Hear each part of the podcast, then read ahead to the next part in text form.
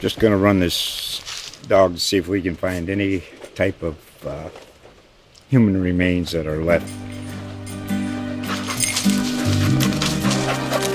Listen to Where Secrets Go to Die The Disappearance of Derek Hennigan. From the Detroit Free Press, a new podcast set in the woods of Michigan's Upper Peninsula.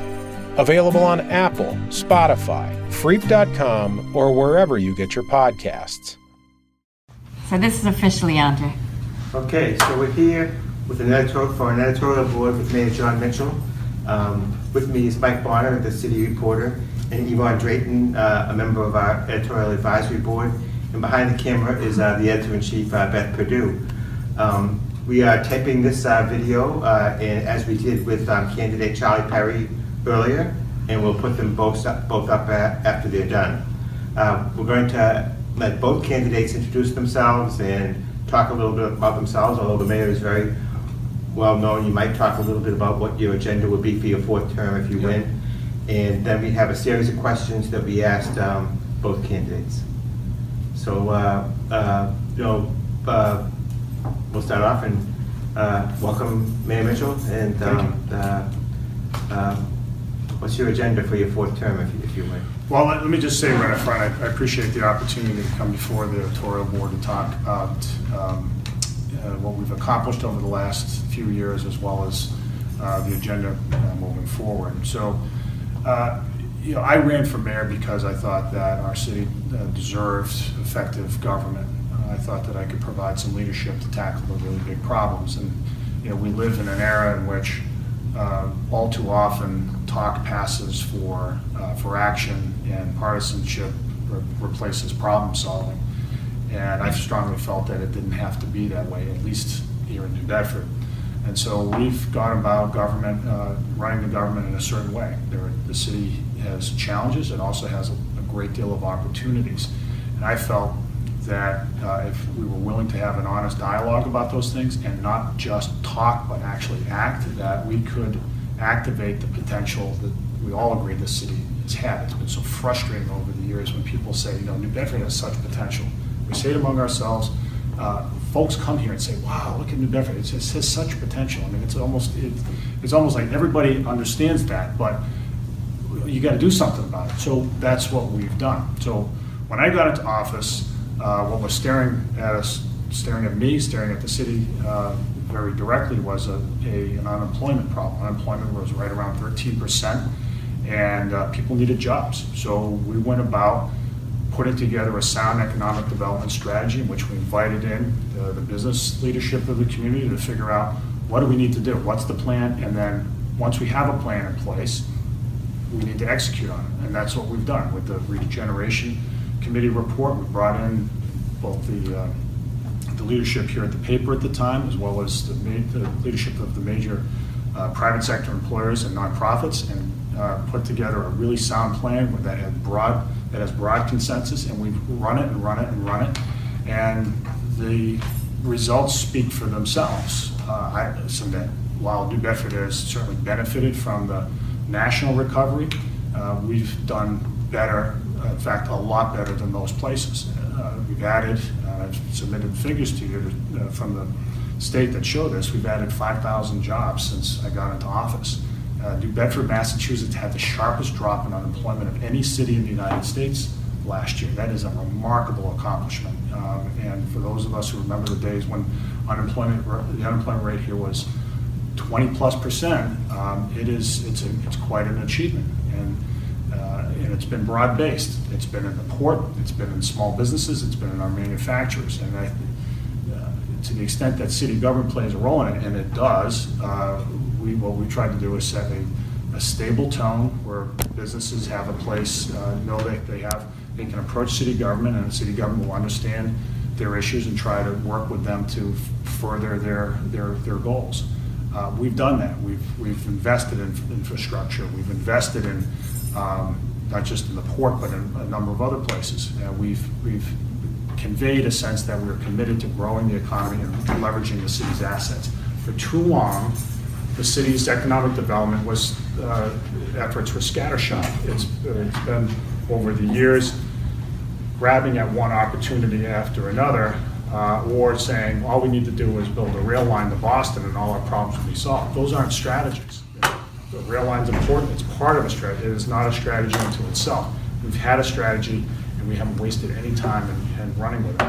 Same thing goes with our schools. The other big issue, um, and the- this paper played a really pivotal role in this discussion back, way back, way back five years ago or so, six years ago, was that we had a school system that was completely dysfunctional, utterly not working. And uh, it it was already under state monitoring when I got into office, and as I was getting into office, there were threats, not so subtle threats about state takeover. So we could have run away from it. We could have done what Lawrence had done just a few months earlier, which was, state, come on and take it over, we can't handle it, right? For an incoming mayor, that would have been very understandable, and I could have washed my hands of it. And people, serious people in this community were saying, that's what you should do. Uh, I, I thought that was a really bad idea. I thought that would have, would have um, given the city a really uh, prominent black eye uh, uh, that would have taken years to, uh, to undo. So we've gone about the hard work of confronting the challenges in the school district, and they were myriad. I mean, the basics. And a school committee that was, had its hands in the affairs of the, the school system. We had, um, in making operational decisions, we had uh, a complete lack of accountability up and down the organization. Principals weren't being evaluated. There was no clear sense of what good instruction looked like. Uh, Finances were as clear as mud. Um, Personnel was being managed uh, on three-by-five cards. It was, it it was still back in the 1950s. So we've made some, at times, some very painful changes to the school district as we had to. And so what we have now is a foundation to build on. I'm sure we're going to talk about education uh, later on today, but I- the, the point I would, uh, that I would suggest people infer from that is that we didn't run away from it. Um, It may, may have been painful, but it was absolutely necessary to take, take that on, and a lot of other places would have, uh, administrations would have run away from it. Uh, Same thing with, um, same thing with the city's finances. Again, you know, we had city finances, uh, where, we had, it was a city where there was no capital planning, we had no uh, financial projections at all. We didn't have, this, the city lacked a CFO. uh, The, the- there was huge inefficiencies across city government, both structural as well as programmatic. And we brought in expertise, and we brought in, we focused very hard on running the place the right way. And so now, through a number of steps, a number of, uh, of changes in the way we do business. City, the city has the highest bond rating in its history, and it's on the verge of, of improving, of getting an upgrade from there. Uh, we've come a long way despite really tough constraints because of state mandates, because of existing liabilities, both in terms of deferred maintenance as well as uh, retiree benefits. Uh, Again, we didn't run away from that, and we've accomplished a lot. S- The same goes with the built environment of the city. We have taken responsibility for the physical appearance of the city. That really matters. And I just talked about this the other day with somebody, with a Boston developer that we're trying to attract here. You know, if you look at Custom House Square, for instance, that's a, that's a good example. Um, Yeah, it's always great to have more parking spaces, but you know what? Um, there's- The the downtown, in order to foster the development, needed something beautiful in the middle of it, and we got a a great Bedford native to design it for us and design it for us for free, which is an added virtue of it. But when we built it, we we noticed two weeks later, sure enough, people were taking wedding photos there, and they've continued to do that. And, you know, when you guys took that great picture of, you know, the, uh, couple that uh, were, they did their proposal on the Cove Walk, the same goes. The city deserves to have great public spaces. And and the design of the built environment, and the cleanliness of the place, and the, especially when it comes to graffiti and, and other clutter, um, dealing with that really matters. And people want to feel good in their surroundings, and that's what we strive to do. You have to do that. New Bedford residents deserve to live in a nice place as much as anybody does, and that's always, that has been neglected for so long. Um, There are a number of other areas, but the, the overall approach has been to take on these things, to, to, uh, to always have the city's interest at heart, uh, and, and not, you know, not cave to short-term considerations or political uh, special interests, to make fact-based decisions and to uh, uh, to communicate them as clearly as possible to the city so people can understand where we're going. That's been my approach. Moving ahead, um, let me just say a couple things. We'll go into, I'm sure, in the, in the question phase, but you know, we have to continue to drive the economic development plan, especially in the port, especially when it comes to offshore wind. And offshore wind we can talk about for a while, is, that's, that's been a sort of a centerpiece of our efforts in the port. Um, There's a lot to be gained there. That's, that is the, the anchor of our economy, the Port of New Bedford is, and uh, it's diversification, which we promoted, and the development of new industries there, um, and the the improved management of the port, and the financial stability of the Port Authority uh, all will contribute to that in the years ahead. We've got some work there to, to do, but it's come a long way. Uh, Secondly, we have to, uh, to my mind, uh, build on, uh, become more of a knowledge-based economy. That's, that's the way the world is going. And so, you know, again, that is, that should be an asset-based approach here. And I sort of spelled it out a little bit in my last day of the city address, but the idea is there's a lot of capital in the fishing industry here, there's a lot, there will be in the offshore wind industry, to the extent that, you know, we, we, we, we're pushing knowledge, the knowledge-based economy here, cultivating a knowledge-based economy, it should be connected to the marine sectors, because that's, that's where the bread and butter is, and that's sort of, uh, that can be grown organically here.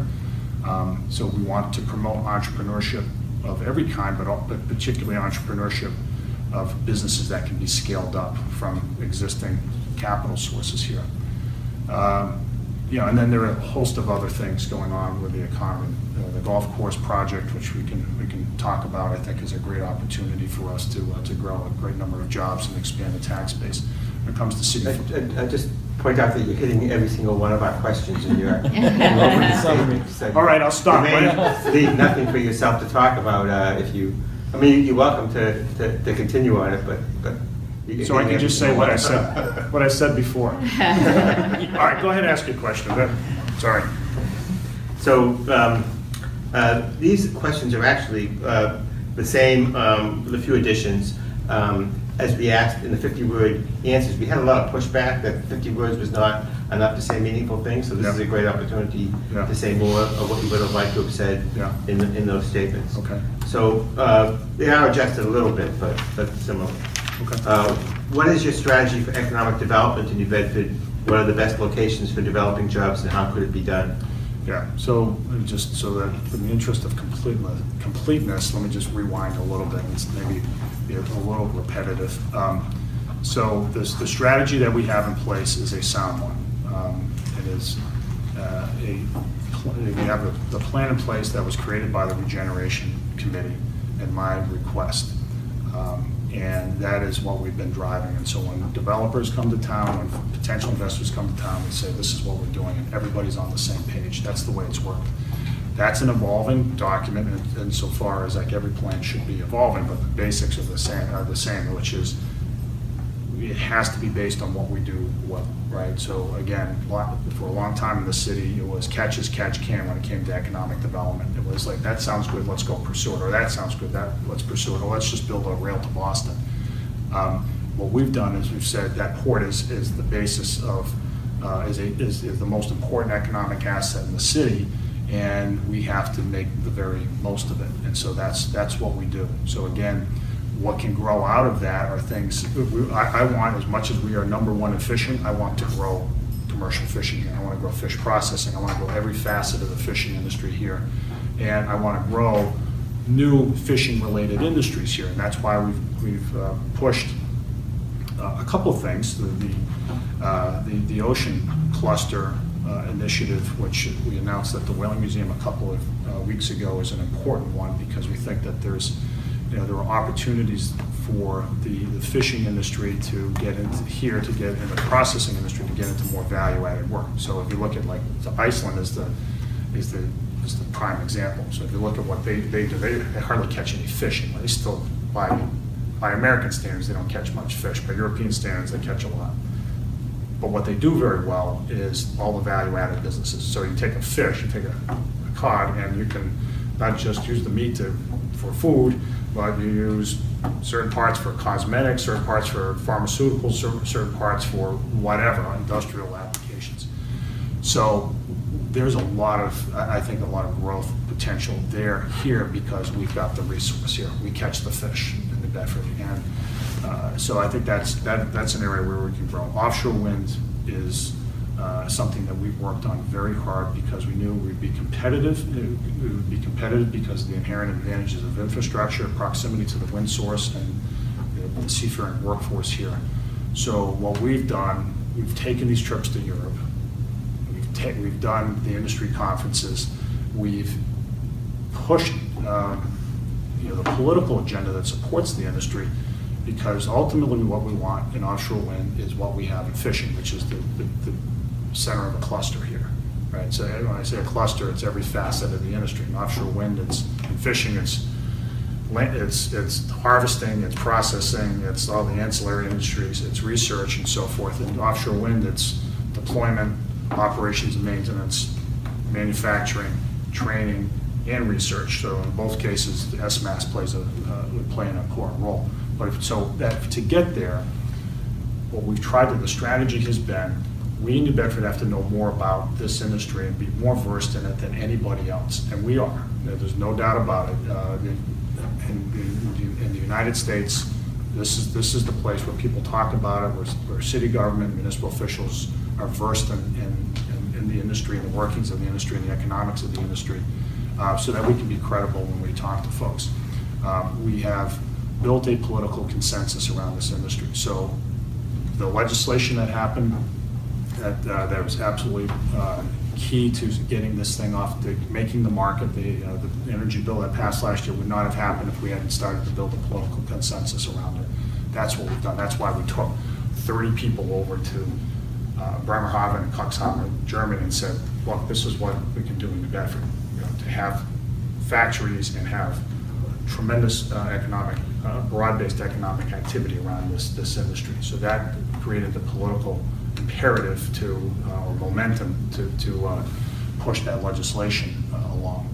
And, you know, we continue to, to be at the forefront of, um, of all, all those discussions. Uh, We will see windmills here, and probably by 2021. Uh, These industries don't get off the ground immediately. Um, And, but we continue to talk about it because, you know, if you look back, fast forward 50 years, people, uh, what I hope people say is, yeah, those guys were way out ahead of everybody else, and that's why they planted the flag here. You wonder why, you know, uh, you know, in- industry set up in any particular place. You wonder why Silicon Valley is the center of um, software on the planet. Well, it's because they're, you know, after the Second World War, there were guys like Hewlett and Packard and a handful of others who were connected with Stanford who built some businesses. And, I mean, that could have happened just around any university in the United States, but it just, we, we, we need to be, to take full advantage of our first mover status. And that's, that's what we've been, we've been doing uh, in this industry. So 50 years from now, we hope people will say, yeah, back then, these, those guys in New Bedford were really aggressive in getting out ahead of everybody else, and that's why, that's why it's, uh, it's, it's, this thing is based in New Bedford, and that's why it's employing people in New Bedford, and that's why it's sustaining the economy in southeastern Massachusetts. That's offshore wind. So another- there are a number of other things in the port we're working on. The North Terminal, uh, developing that is, uh, we just got the EPA, and this is probably a story that's worth writing. We just got uh, the the green light from the EPA to proceed with that project under the state enhanced remedy process, which means we don't have to go through some huge permitting process. Uh, It's a big, big step to get that project going in conjunction with berth dredging that the state would fund. Um, you know, uh, there's a lot to talk about, but, you know, on the cultural side, so there, there are a lot of things in the port, I don't want to go on, but the idea there is we got to diversify, we have to play to our strengths, and when we do that, um, that will, the port will continue to be the foundation of the whole economy in the region. The, um, here in the downtown, not just the downtown, but citywide, primarily in the downtown, but everywhere, the cultural assets count for a lot. Uh, you know, We, we think in the next few years, having established the, the the state's first arts fund, that we'll be able to, um, we'll be able to finally cultivate the city's artistic assets well. Uh, That's, that's a process that's happening, that's probably another story for you, Mike, uh, as far as a, uh, you know, we now have a consultant on board, and the cultural planning effort is, is, is moving ahead. Um, you know, the support for the cultural institutions uh, will, will matter a lot, the Whale Museum, the Art Museum, Zeiterion, and so forth. And we've been doing, doing that all along, and we'll continue to do that. The downtown residential, raising residential headcount will be important to support more restaurants and more retail. The hotel, which will come online in about six months, will help in that way. And then there are a number of other residential uh, projects that are in the pipeline. The the real estate market has firmed up three or four years ago. The gap that developers uh, needed to fill was, was too broad uh, financially in terms of the financing of those projects. The uh, rents have come up now to a point where, you know, we can start to do some of those projects, which is really encouraging. Um, in addition, so, I mean, and then the cultivating of, you know, placemaking here, I think is, is also, a, uh, in the downtown is, is is important. As far as the other parts of the city go, in the south end, we'll continue, uh, particularly on the peninsula, to enhance the water connections as we've done with uh, the Harbor Walk and the Cove Walk and the work on the beaches and S-Mast and, and all that. The innovation district around the S-Mast facility is something we're working on uh, right now. The, in the north end, uh, again, if you include north end being going all the way to, you know, up around Hathaway Road, you know, the development of, the filling of the existing industrial park, as well as the development of the- the golf course, I think will, will grow more jobs still. There is demand, and we're, we're getting more knocks on the door now than we ever have, despite all the job growth, which is really encouraging. Um, And then you have, uh, in the northern part of the harbor, you know, the work that's being done to clean up the harbor, which will lead to the, lead- lead ultimately to the construction of the uh, Riverwalk, which I think will be enormously beneficial to uh, the north end uh, in the long run by connecting folks to, uh, to the water and encouraging, you know, raising the quality of life there. Uh, In terms of small businesses, again, you know, what we can do best there uh, is continuing the mentorship programs that we have, uh, the- the small business lending projects as well through, uh, programs through the um, the EDC, and uh, continue to do everything we can to hold the line on, on taxes, which I'm sure we'll probably talk about in a moment, but, uh, which is not an easy thing to do, but, uh, but I think that's, you know, sound financial management is, is the key uh, to controlling spending, and that's, that's what we've been up to. Um, There's a lot else to talk about in economic development. We could spend the whole time doing that because there is a lot in the pipeline. And I think I'll just close by, on that question by saying this. You know, we have, um, the goal with economic development really is to set the fundamentals up well, which is, has to do with infrastructure, has to do with improving the school system, improving workforce development. Again, we could talk a lot about all those things individually, um, but also focusing on driving the assets. We've got a great port, we've got great infrastructure in the north end, and the cultural assets in the downtown, as well as several other places around the city.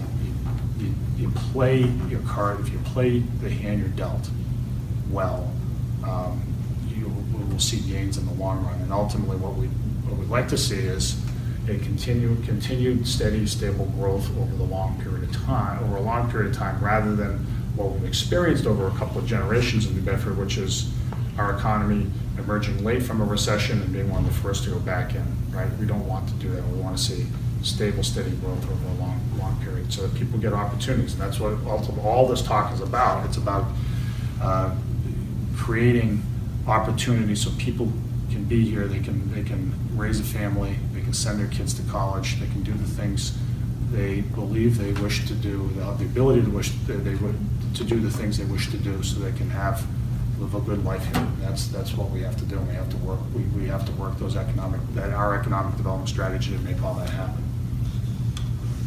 Okay, we're going to move on to crime for for a while. Uh, How should the city attack the current Midas murder spike in New Bedford?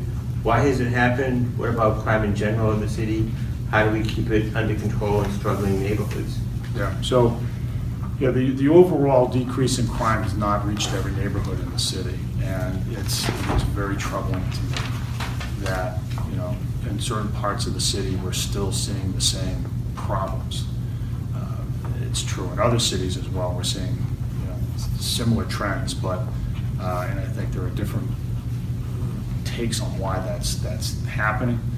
Um, In a city of our size, sometimes it's a matter of one or two really bad people being out there. Um, And so some of the, some of the problem is, is, has to do with that. Uh, Some of it has to do in those, uh, in those neighborhoods where we, ha- where we have a- a sharp, we've had in the last 10 years, a sharp decrease in home ownership, or, or I should say, owner occupancy. Uh, That those neighborhoods are not as self-regulating as they used to be. It's no longer the, it is no longer the prevailing arrangement that, you know, you have parents living on the first floor of a tenement, grandparents on the second floor, and cousin up, or kids or cousins or grandchildren on the third floor. That's, that is the, that is decidedly the exception now. And so what we have is we have remote ownership of pr- practically entire stretches of neighborhoods in our city where, you know, there's very, very few people are keeping tabs and very few people are keeping, uh, are uh, regulating bad behavior on their own without, without government, namely the police and namely code enforcers stepping in. So that is, so that requires us to continue to ramp up uh, our efforts in those places. I was, I walked uh, Tallman and North Front streets last night, Ashley Boulevard with the, with the chief and our new captain in that particular area um, the city, Amos Mello, who uh, is in there now because he will bring a, uh, a hard charging approach to the problem. Um, There's no getting around the need to getting the police out there and making their presence felt in those neighborhoods and interacting directly with neighbors and chasing down the bad guys, to put it colloquially. There's just the- the intensification of police efforts and concentration of police efforts in those neighborhoods is, uh, over a sustained period is what it's going to take. And that reta- requires a lot of effort.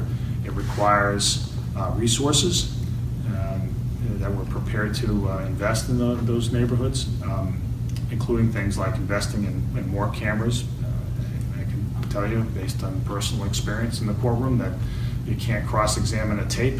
Uh, So if you play, you know, you play the camera and it shows that somebody's done a crime, they're, they're- going to get convicted. Uh, So we need more of that, and we can't do it on every block, but there are places where we know we need them.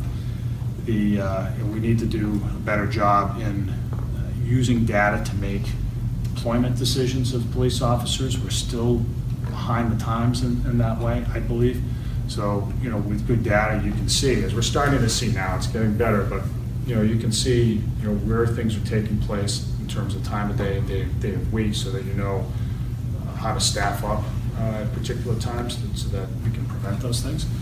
And the other piece is, you know, what happens in the courtroom. We're all familiar with you know, the intro to the show Law and Order, right? There are two parts of the criminal justice system. There's the police officers who are out on the street, and there's what happens in the courtroom. And what's happening in the courtroom is just, to my mind, um, uh, uh, really troubling. I mean, it's, it is, the, the the kinds of bail decisions that you're seeing are, in district court are, you know, to me, just so different from what happens in federal court where, you know, bad people are, really dangerous people are kept behind bars to await trial. That doesn't happen. There is a merry-go-round in state district court that is uh, uh, difficult to comprehend. It is causing problems in our community. And I think some of it stems from the fact that there were very few, and this is going to sound really parochial, but this is the way I see it, very few folks from, from the New Bedford area who sit on the benches here. It's just, there is, it's almost like there's a sort of a foreign occupation in that way. Um, So I, I- find that, uh, I find that very troubling. I, I think the, uh, I think the court, court over there uh, doesn't keep good data on dispositions, so it's all very anecdotal. uh, But I, anybody who works over there, you can ask anyone who works over there, uh, they would tell you, uh, unless they're a defense attorney, that people are let go. A Little follow-up, follow-up here. Um, Why do you think there was uh, skepticism in some quarters about the FBI statistics? That crime is down in most categories in the city. Um, I think that because in some, some neighborhoods, it's not down at all, and so people, you know, uh, and then there- there, there are certain, certain offenses that uh, attract a lot of attention, you know, we're clearly up in homicides, and that's, uh, you know, we can talk all we want about how that compares you know, even, even at this elevated rate of homicides, how that might compare favorably with, with many other cities. But, you know, if it's in your neighborhood, um, you know, it's, it's disturbing. So, to my mind, uh, I, I want every neighborhood to be safe, and I want every neighborhood to feel safe. So, dealing both with the perception and the reality.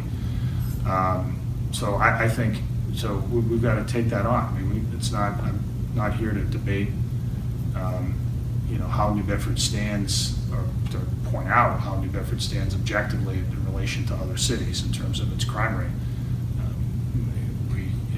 There are parts of our city where people feel safe, we've got to deal with that head on.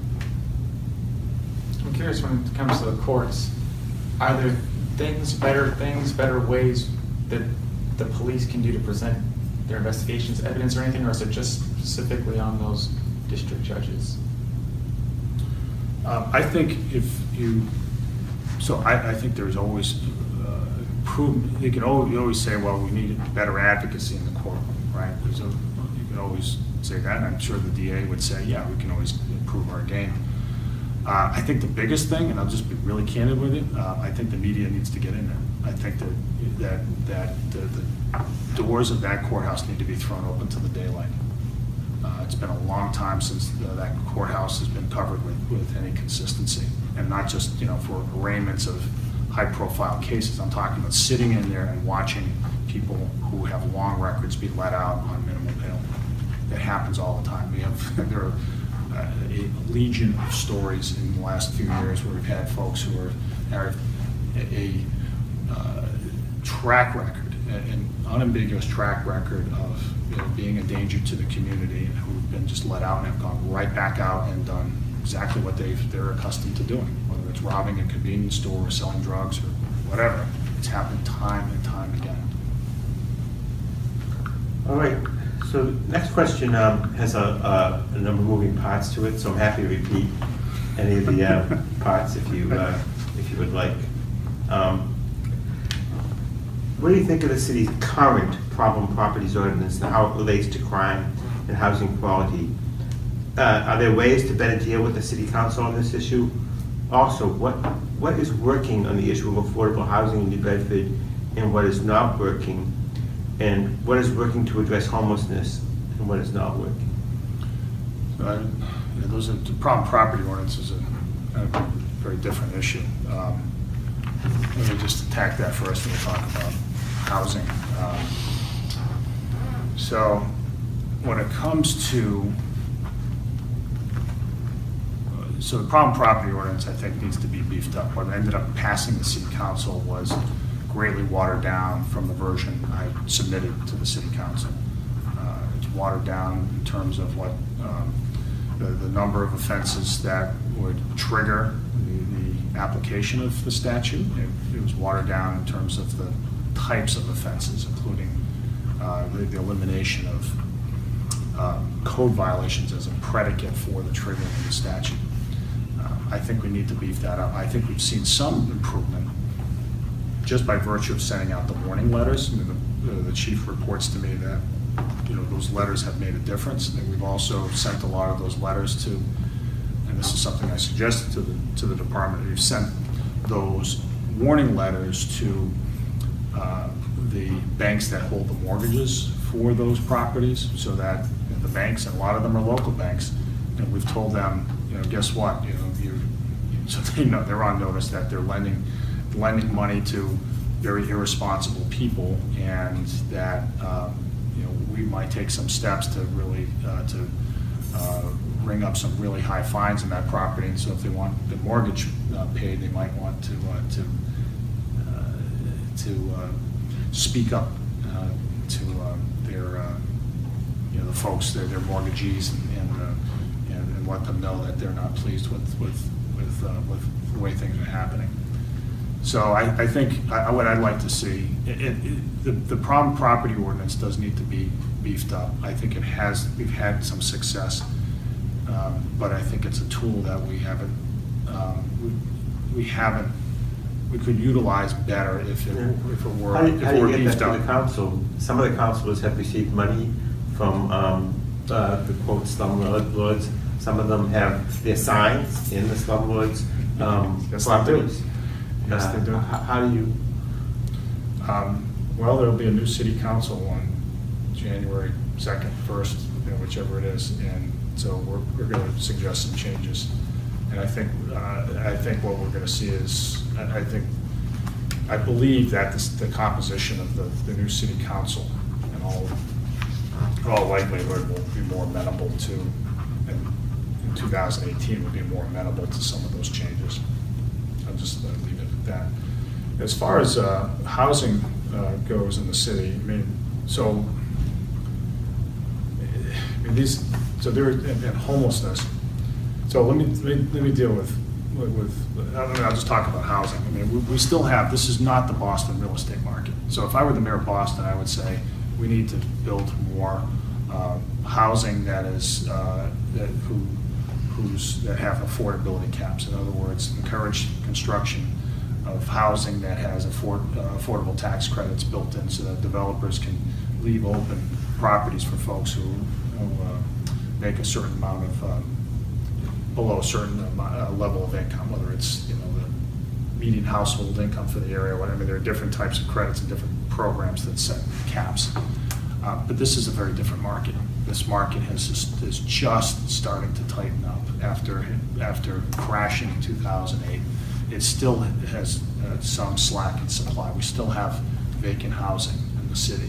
Some of that's being fixed up, uh, but we, we're not at a point where we, we look around and say, you know, the, the place is being you know, built up and housing demand is, is, is, is, is pushing people out of, out of the city. Uh, That's not something that, that I see uh, happening. It could happen in the next few years, but. I- what do you but think a, a two-bedroom on Mechanics Lane goes for?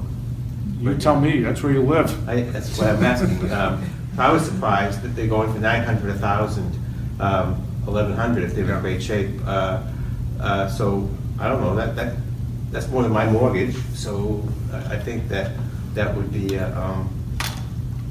It's that- going, that competitive- so rents are Maybe going. It's not Boston. Rents are but- going up, but until you start seeing apart, market-rated apartments being built in downtown, right? In particular in the downtown, because that's where they're most expensive. Even if rents, you, then, then we can't say that the market has recovered entirely, right? We've been trying to do that, and even with, with, um, uh, allowing for some uh, state subsidy, whether it's through the HDIP program or the new workforce housing, program. there are a number of programs.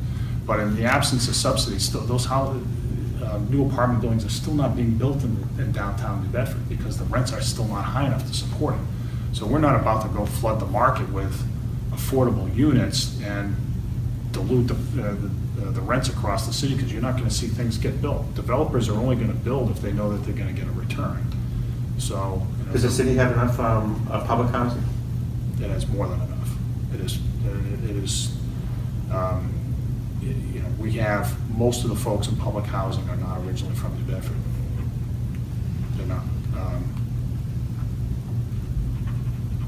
And, and- uh, so we, we, housing, public housing was built at a time, a lot of it was built, uh, after the Second World War to support returning veterans. And it, re- it remained in place and, and- but the purpose changed, not just to house veterans, but to house, to house, um, and I, this isn't true of everything in public housing, but to house, uh, folks who are, who who are indigent. And, and for a while, up until a couple, few decades ago, was to house the working poor. Now it's, you know, public housing has become a default for, not, we want to put, we certainly want to put roofs over the heads of folks who are from New Bedford, but, you know, public housing in the city should not be the default for folks who are, you know, pushed out of Boston. You know, Boston should be building, building housing for their folks.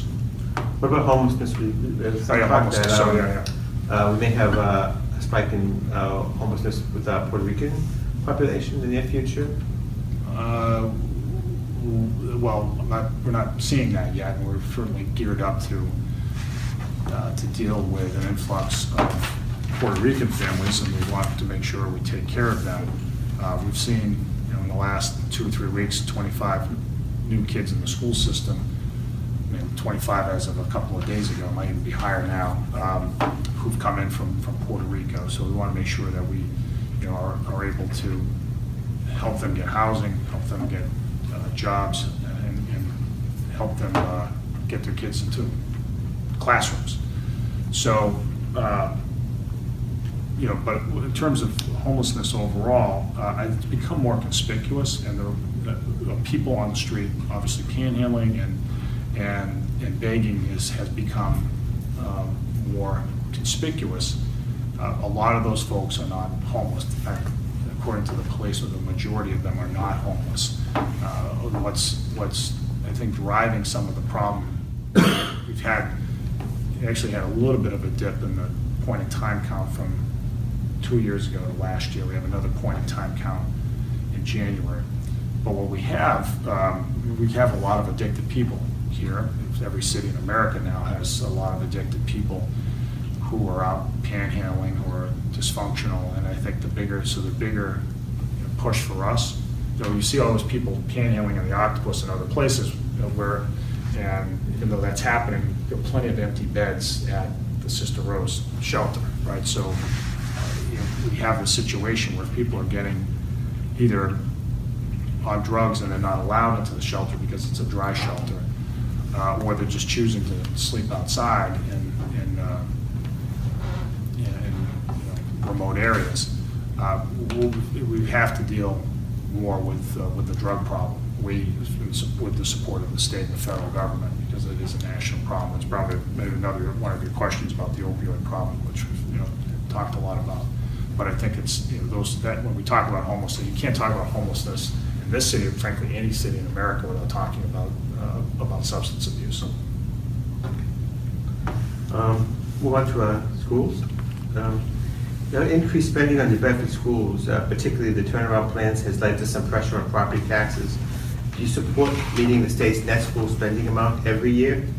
How would you better control the growth in property taxes, including getting control of state mandates on employee health care and pensions?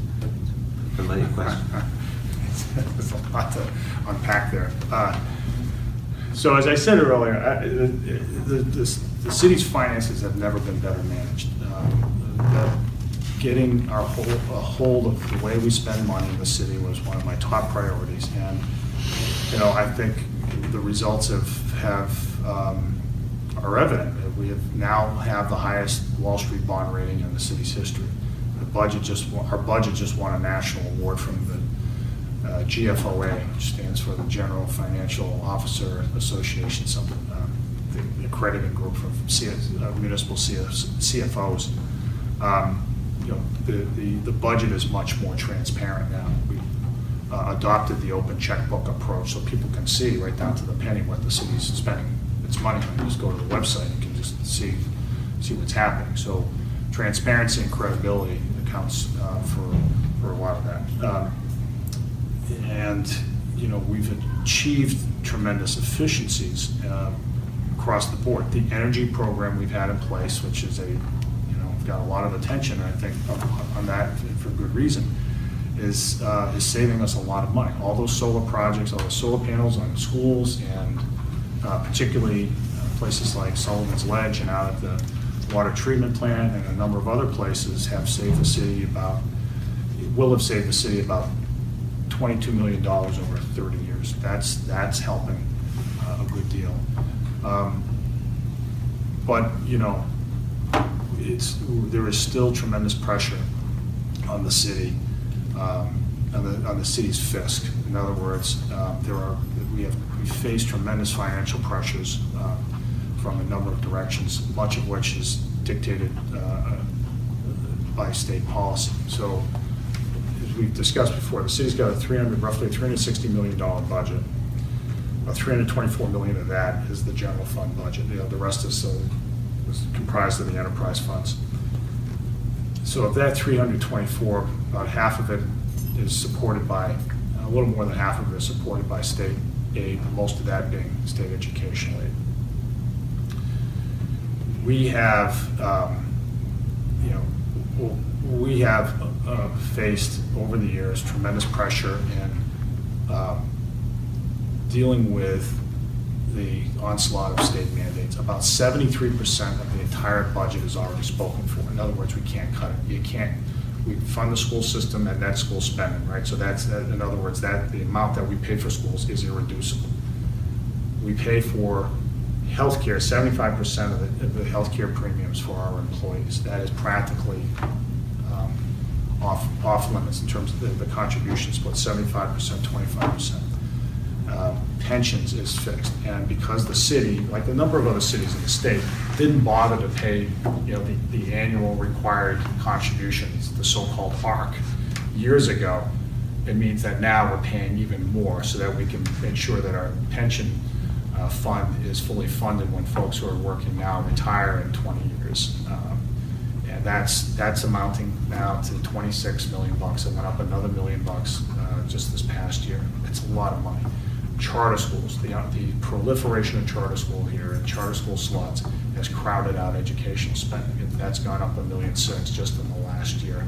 Um, However you feel about charter schools, uh, in in Massachusetts, the way they're funded crowds out municipal spending. Uh, And this is just another area where charter schools are an underfunded mandate. It's not an unfunded mandate because you do get some reimbursement, but the the reimbursement for charter schools is paltry by by the state. The state says, you will do this charter school, you're going to pay for it, and we'll give you a few dollars back along the way. There's a funding formula, as you all know, for reimbursements that goes from 100% in year one to 50, 25, 25, 25, and then it phases out. Uh, That hasn't even been funded fully. So uh, the state puts, is put, is putting cities in a very difficult position, in a- in a very difficult position. And then you look at healthcare costs. Healthcare costs are growing. So last year, this year budgeted, budgeted at approximately uh, eight, eight point nine percent. Last year, I think it was seven-ish. Uh, That's growing a lot. And so there were things, so th- there, we, we only have so many levers to pull, uh, apart from changing state policy, getting, and getting the state to give us more authority to change that which they are now requiring us to do. One of the things that we will, uh, that I will do, as soon as I'm sworn into the next term, is to file again um, our municipal healthcare uh, reform proposal. This is the so-called Section 21 adoption uh, proposal that would allow us to at least have the ability to go to an arbitrator when we try to negotiate health benefits with the public employee unions. So if you look around the region, so if you look around southern, let's just take southern Bristol County, right? So if you looked at a map, only New Bedford and Westport haven't adopted it. So all of the surrounding communities, so that's, you know, Fairhaven, Acushnet, Dartmouth, Fall River, Somerset, um, Freetown, they've all adopted it. So it begs the question, well, why hasn't New Bedford done that? Uh, They've all, all these communities have seen that it makes abundant sense. You know, at- present, when we say to the union, look, we we need to change benefits so that the city can better afford them, the union can say no, and they do say no, and we can't do anything about it. That's just an untenable position for us, and we're watching healthcare costs crowd out everything else. And so when people want more money for schools, as the schools certainly do need, um, we we can't, we can't do it. When taxpayers correctly say taxes are getting too high, we're having a tough time delivering on that because of these things. So it is, it- so I proposed it a few months ago, as all of you know, the city council shot it down. Uh, The uh, public employee union spoke up and the, the city council heard them. Um, There will be a new council in January and we're gonna go right back at it because we have to. Just as every other community, with with the exception of one, has done in, in this region. So I think that's really important. As far as school funding goes, yeah, I mean, I- I- so one of the, one of the virtues of lowering healthcare costs that it is that it effectively raises the net school spending level, right? Because net school spending is based on, the formula is based on a state foundational budget that's determined by a formula, subtracting out those kind, those services that the city provides to the school district, one of which is, is healthcare, right? So if you reduce healthcare costs, it- it'll tend to raise, according to that formula, the net school spending level. So it'll result, so because sixty percent of our employees are in the school department, the, um, about sixty percent of the savings would be, um, the equivalent of sixty percent of the savings would, would, would, uh, uh, would be, would be added to the net school spending amount. It's probably the most accurate way to phrase it. I, I know some of this stuff gets, we're way in the weeds here. So folks who are watching say, well, geez, you know, the mayor's way in the weeds on this. That's, that's exactly right. It's taxpayer money. I get way in the, way in the weeds because you have to, because we, we, we do watch every single penny. So I'm just trying to say, you feel you can commit to net school spending every year, or you think it's a? a We do commit to it. So it's a little bit, there's a, there's a, so when that question is asked, there is a- an assumption that, uh, in it that I don't accept, which is that the city hasn't been hitting its net school spending amount. So net school spending is a prediction. At the beginning of every year, we have to predict how much healthcare is going to cost, how much the schools are going to spend on salaries and so forth. It is a projection. Um, And those projections, so if those projections fall short, as they often do, because we're not appropriating more money to the school system, we're always going to fall somewhat short of it. Whatever that difference is, so if net school spending is, you know, th- this year it's a hun, one, hundred thirty point nine million dollars, right? So if we end up hundred thousand dollars short of that, that gets tacked onto the net school spending number for the next year, right? So, you know, you have to continue to catch up. So, and, and we do, and we, we, we do keep up with that. So, uh, I think getting away from this, it it is a, an, an accounting convention, right? Uh, net school spending. I think what people should know who are listening to this is that the school system does need more money. Right. We need to fix schools, we do need to have competitive salaries for our teachers, we do need to, uh, to build out more technology in the classrooms. There are certain supports that we need more of for urban students who come, some of them come from, from difficult backgrounds. We need uh, ELL student, or more support for uh, kids who don't speak English uh, as their first language. We need all of those things and more. So uh, what we've tried to do, the approach has been all along uh, to try to balance those things, and it's really hard. It's really, there's no, no getting around it. It is, it is hard. We look at the numbers very carefully. On the one hand, it- we need to lighten the load on taxpayers in the long run, we've done. And we've delivered on sound financial management in the city. I don't think anybody can deny that. But at the same time, you know, we've got these cost pressures, and we have the, and we have needs. We have needs in the school department that have to be addressed, and, and so what we, what we've attempted to do over the last few years is to, to try to balance those, those competing interests. Just by way of explanation, the reason we asked that question is because when the school officials were here, they complained that ha- that school spending hasn't been met. I, I realize, I'm aware of those complaints, and I'm, and I'm and aware of the way they are framed, and I'm not sure I, and I know that I don't accept the, the premise that we're not hitting that school spending. Okay. All right, so let's move on to um, the golf course. Uh, Obviously, you you proposed uh, uh, developing uh, part of the municipal golf course as an industrial park. Um, If I remember correctly, some of those precincts around the golf course, you had some challenges in the preliminary uh, election. Uh, uh, How would you balance the need for jobs versus the need for recreation opportunities for the city and address the traffic concerns, which seems to be a, um, something that you hear, uh, people who live in that area near the golf course concerned about increased traffic, with the marijuana facility would also go there. Um, So, so the premise for the golf course project is, is this.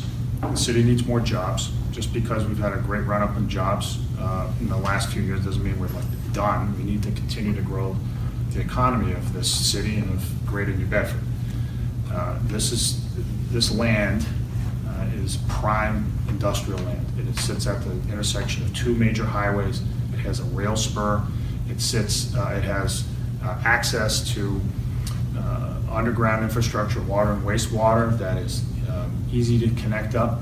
And it sits right next to an airport that, for which we just uh, received 139, FAA 139 status, which means it's going to be a real airport. So if you're, somebody wants to find a place to do business in Massachusetts and they, uh, you need space, you need all, access for all those things, this is probably, this may be the best site in the Northeast.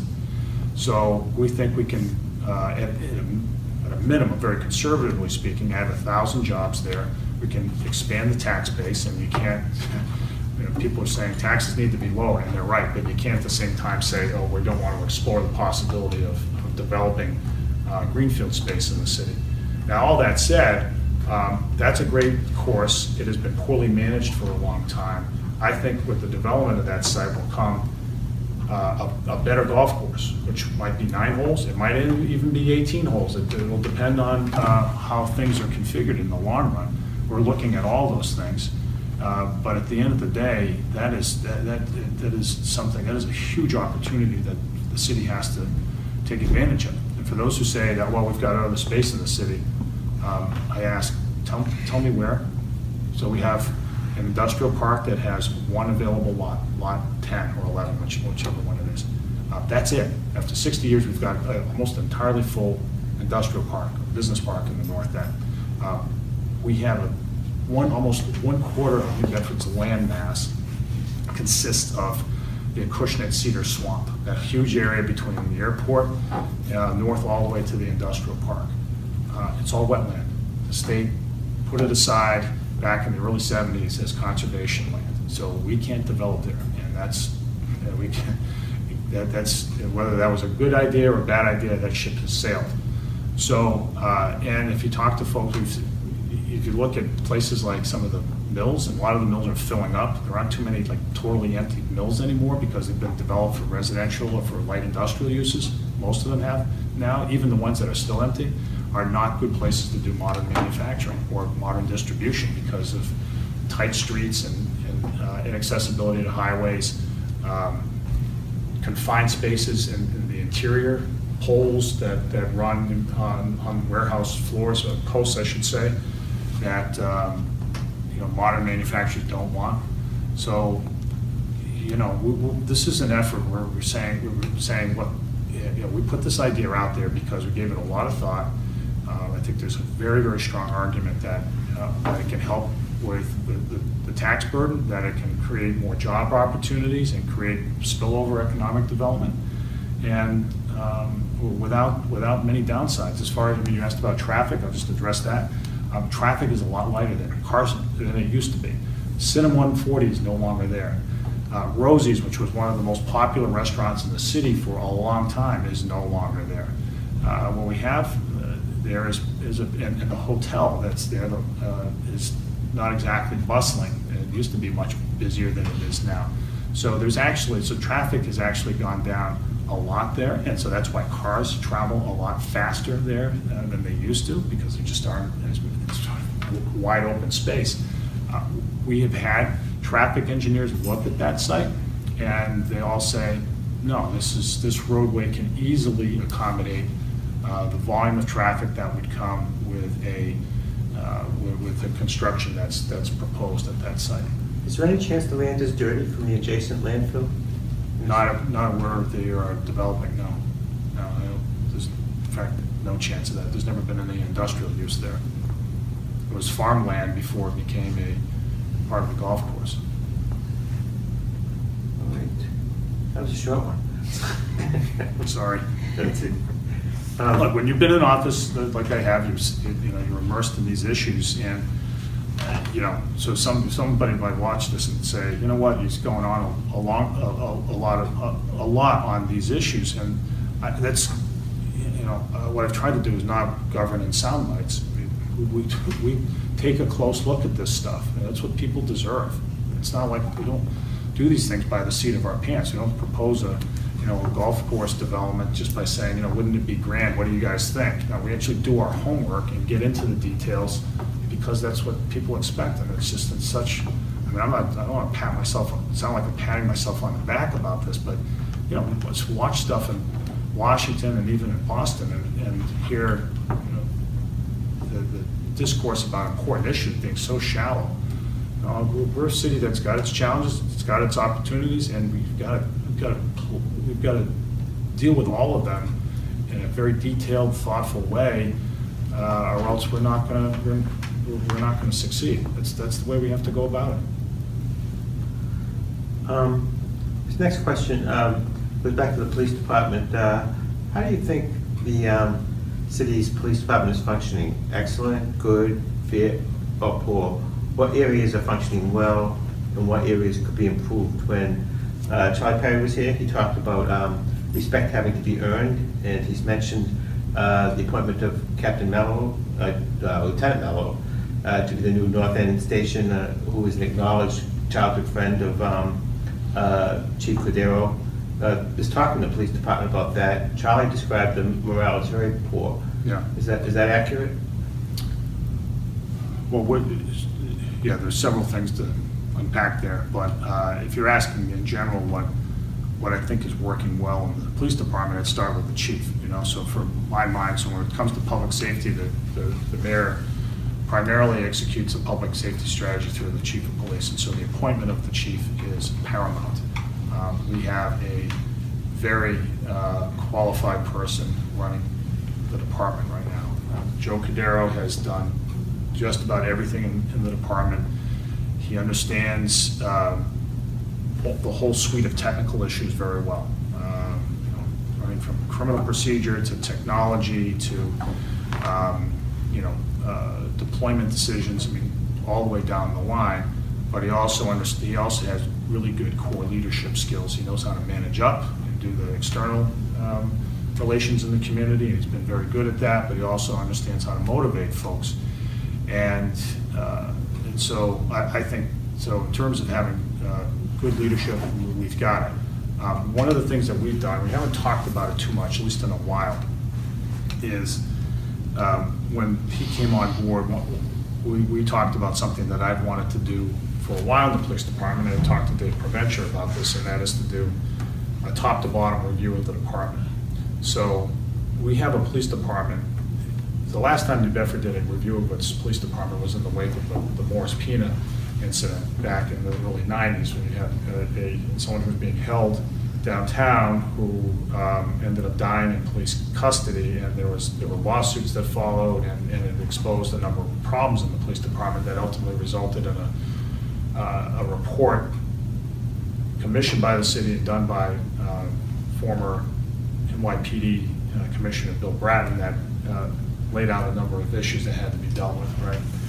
Uh, That's the way planning often goes on in police departments. It's in the, in response to a scandal or an excessive force case or some other problem. There aren't major problems in the police department now. There are always going to be morale issues here or there. I mean, some- sometimes it's in the nature of things in, in police departments for a variety of reasons. But what we do have is a police department that is overall good, and what I'd like to see it do is to go to great.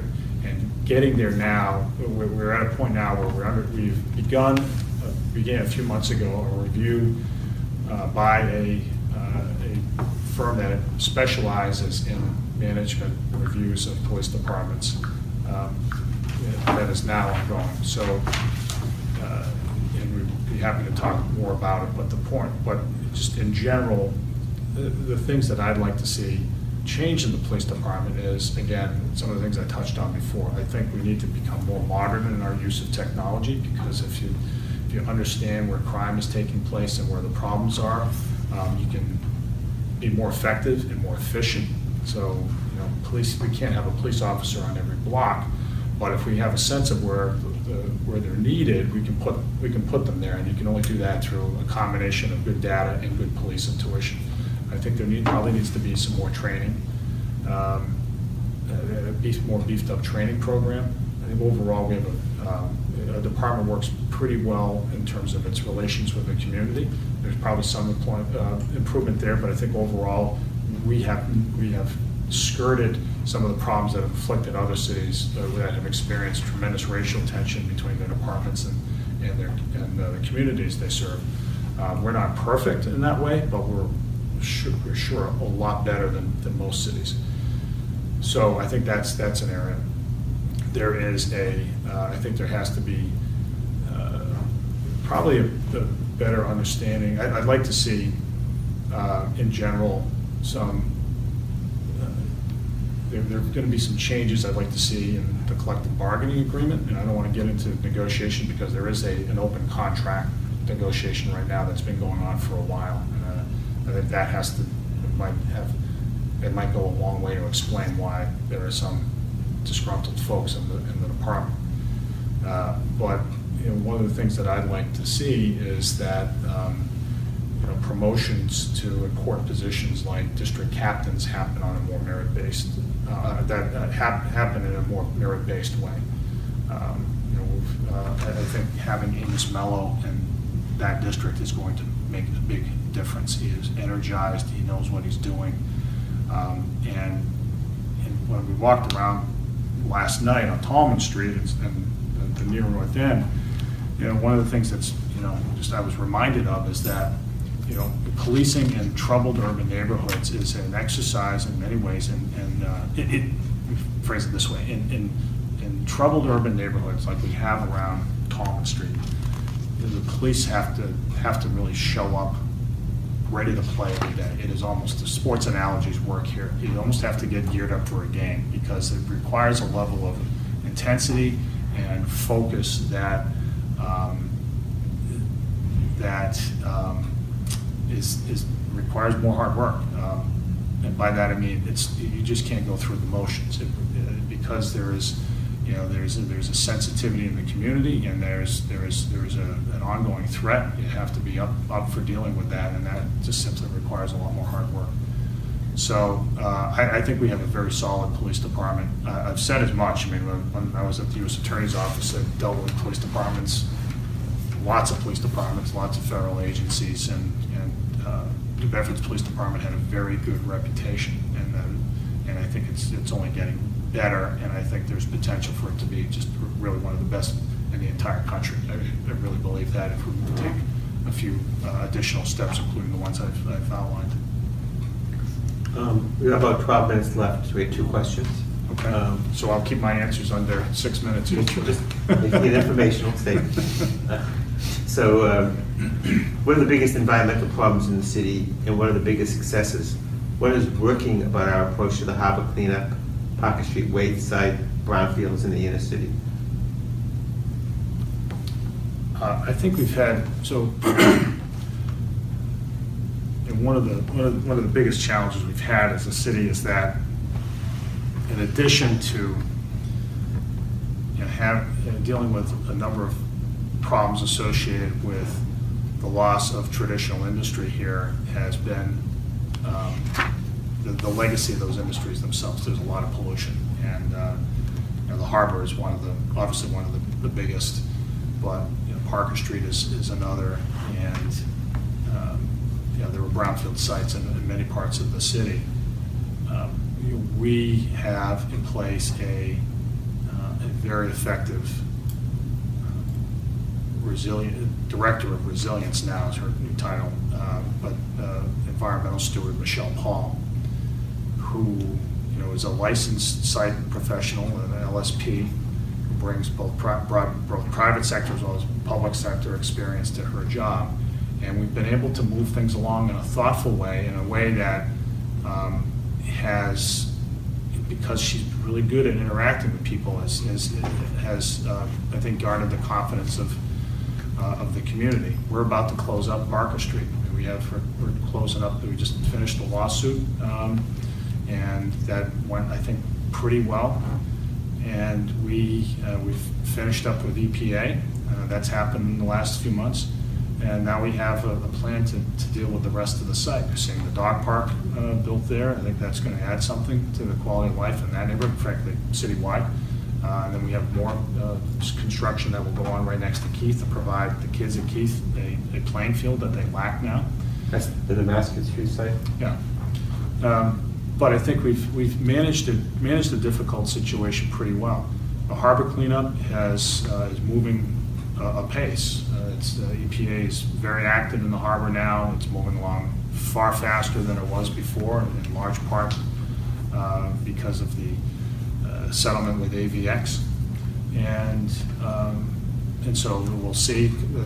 That's been a real, I think in the long run, that'll be a real demonstration of a good working relationship with the Environmental Protection Agency, because we've done a lot of work uh, with them, especially during the Obama administration, to plan out how the thing is going to look uh, after EPA is done cleaning up. So the Riverwalk, Riverwalk really wasn't planned at all when I got into office. It's been planned well now. The EPA, we've figured out with the EPA where they can really help move that project along. So we're actually going to be able to spend more money on that project uh, without burdening our own taxpayers and to make it even nicer.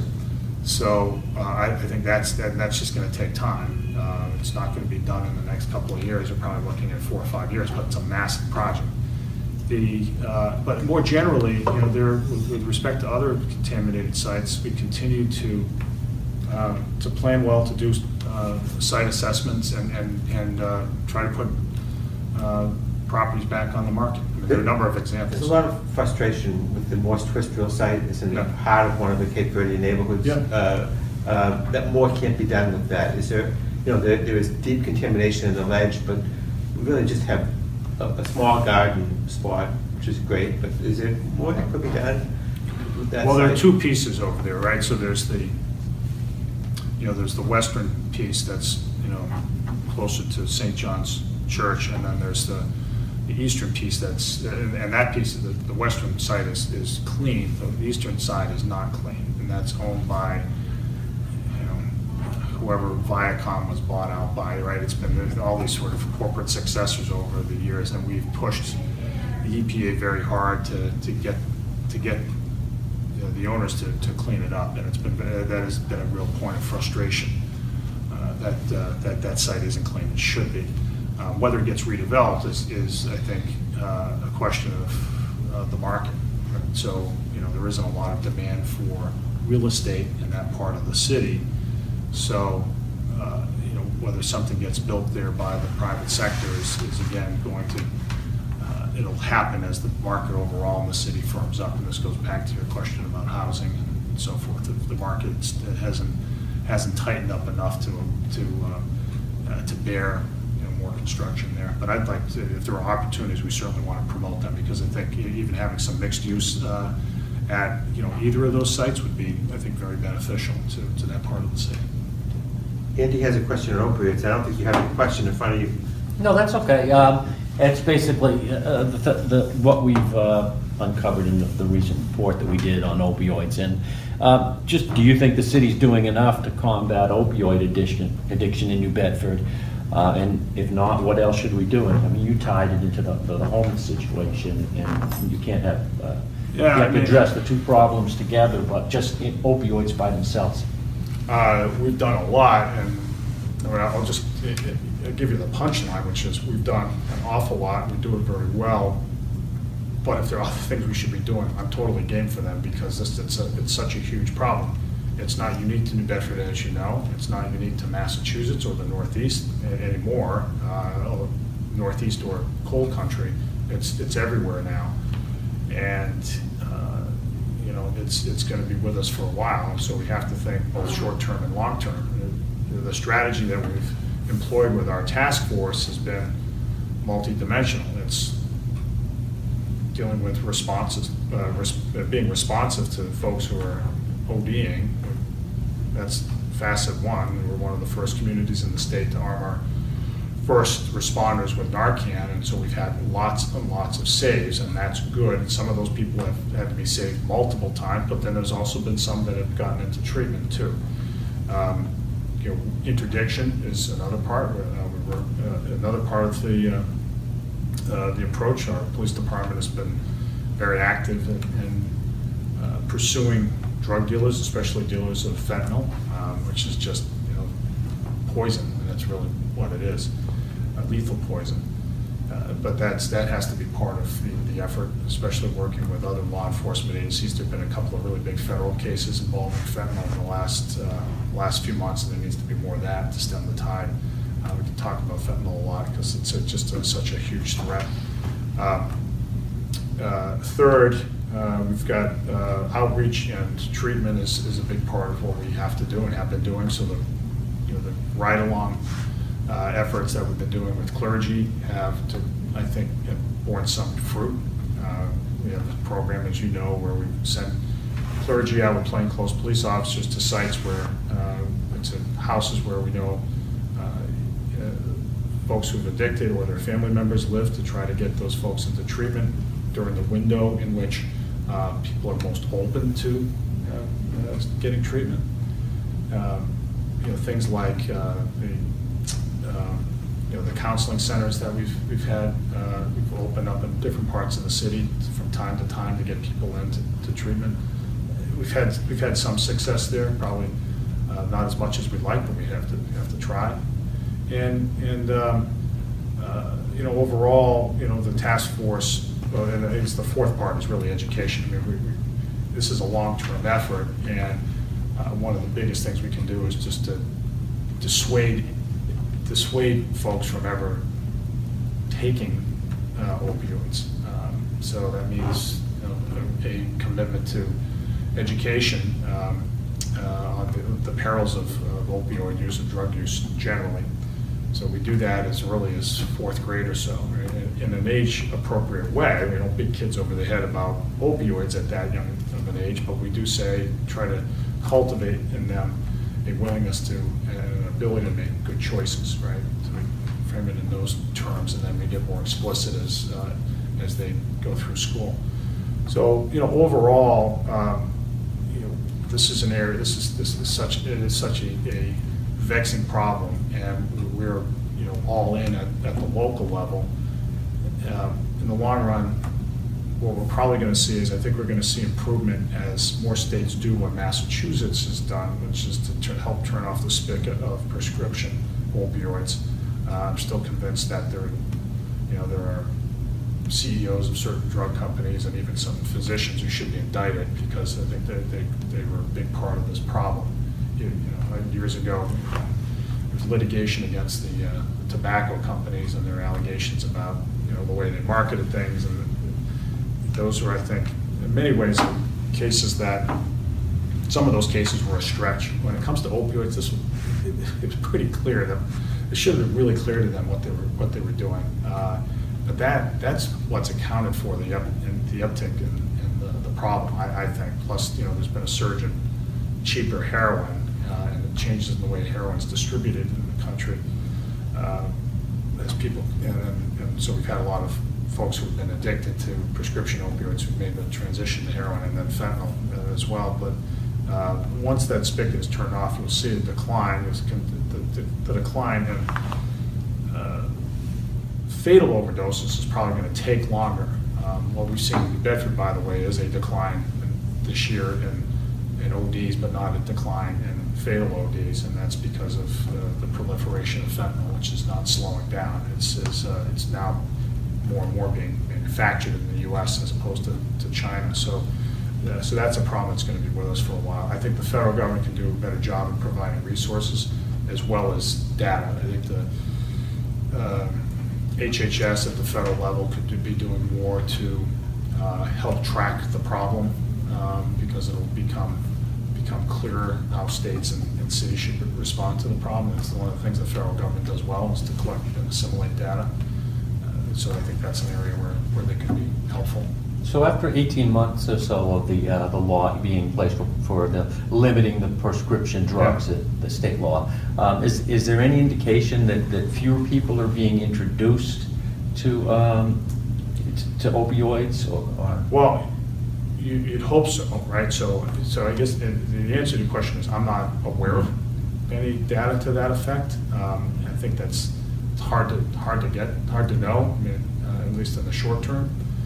But, you know, it would stand to reason that, you know, if- if physicians are actually complying with that law, that, you know, there's less of a chance of two things. One, someone just taking, you know, a bunch of pills and getting, getting hooked after they've had minor surgery, right? Uh, The high school, you know, the, you know, the paradigm examples have become the high school athlete or the person who's had chronic back issues, or, you know, someone's been injured at work and they start taking the pills and they get hooked and they switch, to- switch to heroin or contraband pills after they, their prescriptions have run out.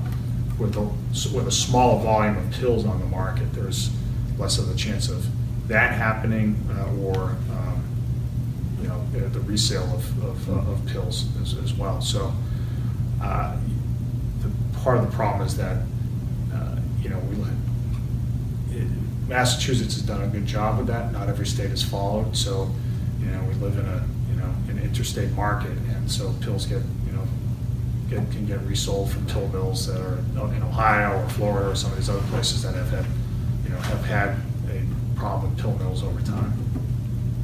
As the problem escalates and there's more recognition on the state and federal level that this is a crisis, do you see any aid coming to muni- municipalities? Do you see any potential for more financial support in addressing the opioid crisis in a local area? I can hope for it, we can advocate for it, and we have, uh, and it would be useful, but, um, you know, like with a lot of other things from the federal government, I'm not holding my breath. Um, I, I don't. That's just the way we've operated is we've assumed that the federal government's not going to be coming to our rescue on, on that or many, uh, on, on other challenges. Uh, I think the federal, as I said, I think the federal government could do more uh, in the way of helping with, um, with inpatient treatment. It's not to say that, you know, we're going to be building beds here um, in, in the city proper, but I think having, you know, regional facilities like the one in, you know, one in Taunton, one, the one Plymouth may be helpful to, to us here. Um, And I also think that, that the more, more can be spent on, on just collecting data and uh, helping you know, the entire country, in light of that data, strategize about where resources should go. All right. Well, this has been great. Thanks for. Yeah, no, I like, like I said, let me just close by saying, yeah, for those who've been watching this uh, on on Facebook, well, yeah, I- I've had a lot to say, and as I mentioned earlier, it's, that's, the kind of, that, that kind of detail is what's required of the person who occupies this job. You know, You have to be in that, at that level of detail. It's, it- it- Bedford city government is a big, complex enterprise. We have a $360 million budget. We have 3,000 employees. It's bigger than a lemonade stand for sure. And we have, uh, and that requires a very strong team. It requires a lot of thought and a lot of homework. And, uh, and it requires our, you know, working through complex legal and financial problems all the time. And, uh, and so I think what we've accomplished in the last five years is uh, improvements that people can see, whether it's in, you know, the way that we manage our budget, go, you can go right on the website and see what we spend our, our money on, and you can see that, we've got this higher bond rating uh, now that, you know, is on a scale that's, that uh, treats every city in America the same. Uh, We have, um, we built things in the city, or facilitated the building of things in the city that have added to the quality of life, including the Harbor Walk and the Cove Walk, work on public parks, uh, 2,000-plus street trees, and uh, new road work all up and down the city. Uh, More of that is going to happen. Uh, The school system is a place where we've thrown the brakes on total dysfunction, and now we have a foundation laid, and we're- we're going to be in the- the, the process of, in the next few years, of building the rest of the house, and I think that's going to require uh, much more community input uh, than we've uh, historically experienced, and and so we're at a point now where uh, have, now that the monitor has left uh, the school district, we've got to fly the plane on our own, and that takes a slightly different approach to uh, managing a school system. Uh, When it comes to public safety, we, um, you know, we- we've got the right leadership in place. We've got a really good police chief who has a community policing strategy that uh, will work, and he is uh, putting the right people in the right place, and I have full confidence that, that we're going to be able to deal with those pressing issues, those vexing issues in some- certain of our neighborhoods uh, that haven't uh, experienced a a decrease in, in, uh, in crime. So all in all, uh, you know, we, we've had, we've had a lot of momentum, and, and in the next couple of years, I'm prepared, uh, prepared to, uh, committed uh, to keeping it all going. Thank you very much. Just gonna run this dog to see if we can find any type of uh, human remains that are left. Listen to Where Secrets Go to Die The Disappearance of Derek Hennigan. From the Detroit Free Press, a new podcast set in the woods of Michigan's Upper Peninsula. Available on Apple, Spotify, Freep.com, or wherever you get your podcasts.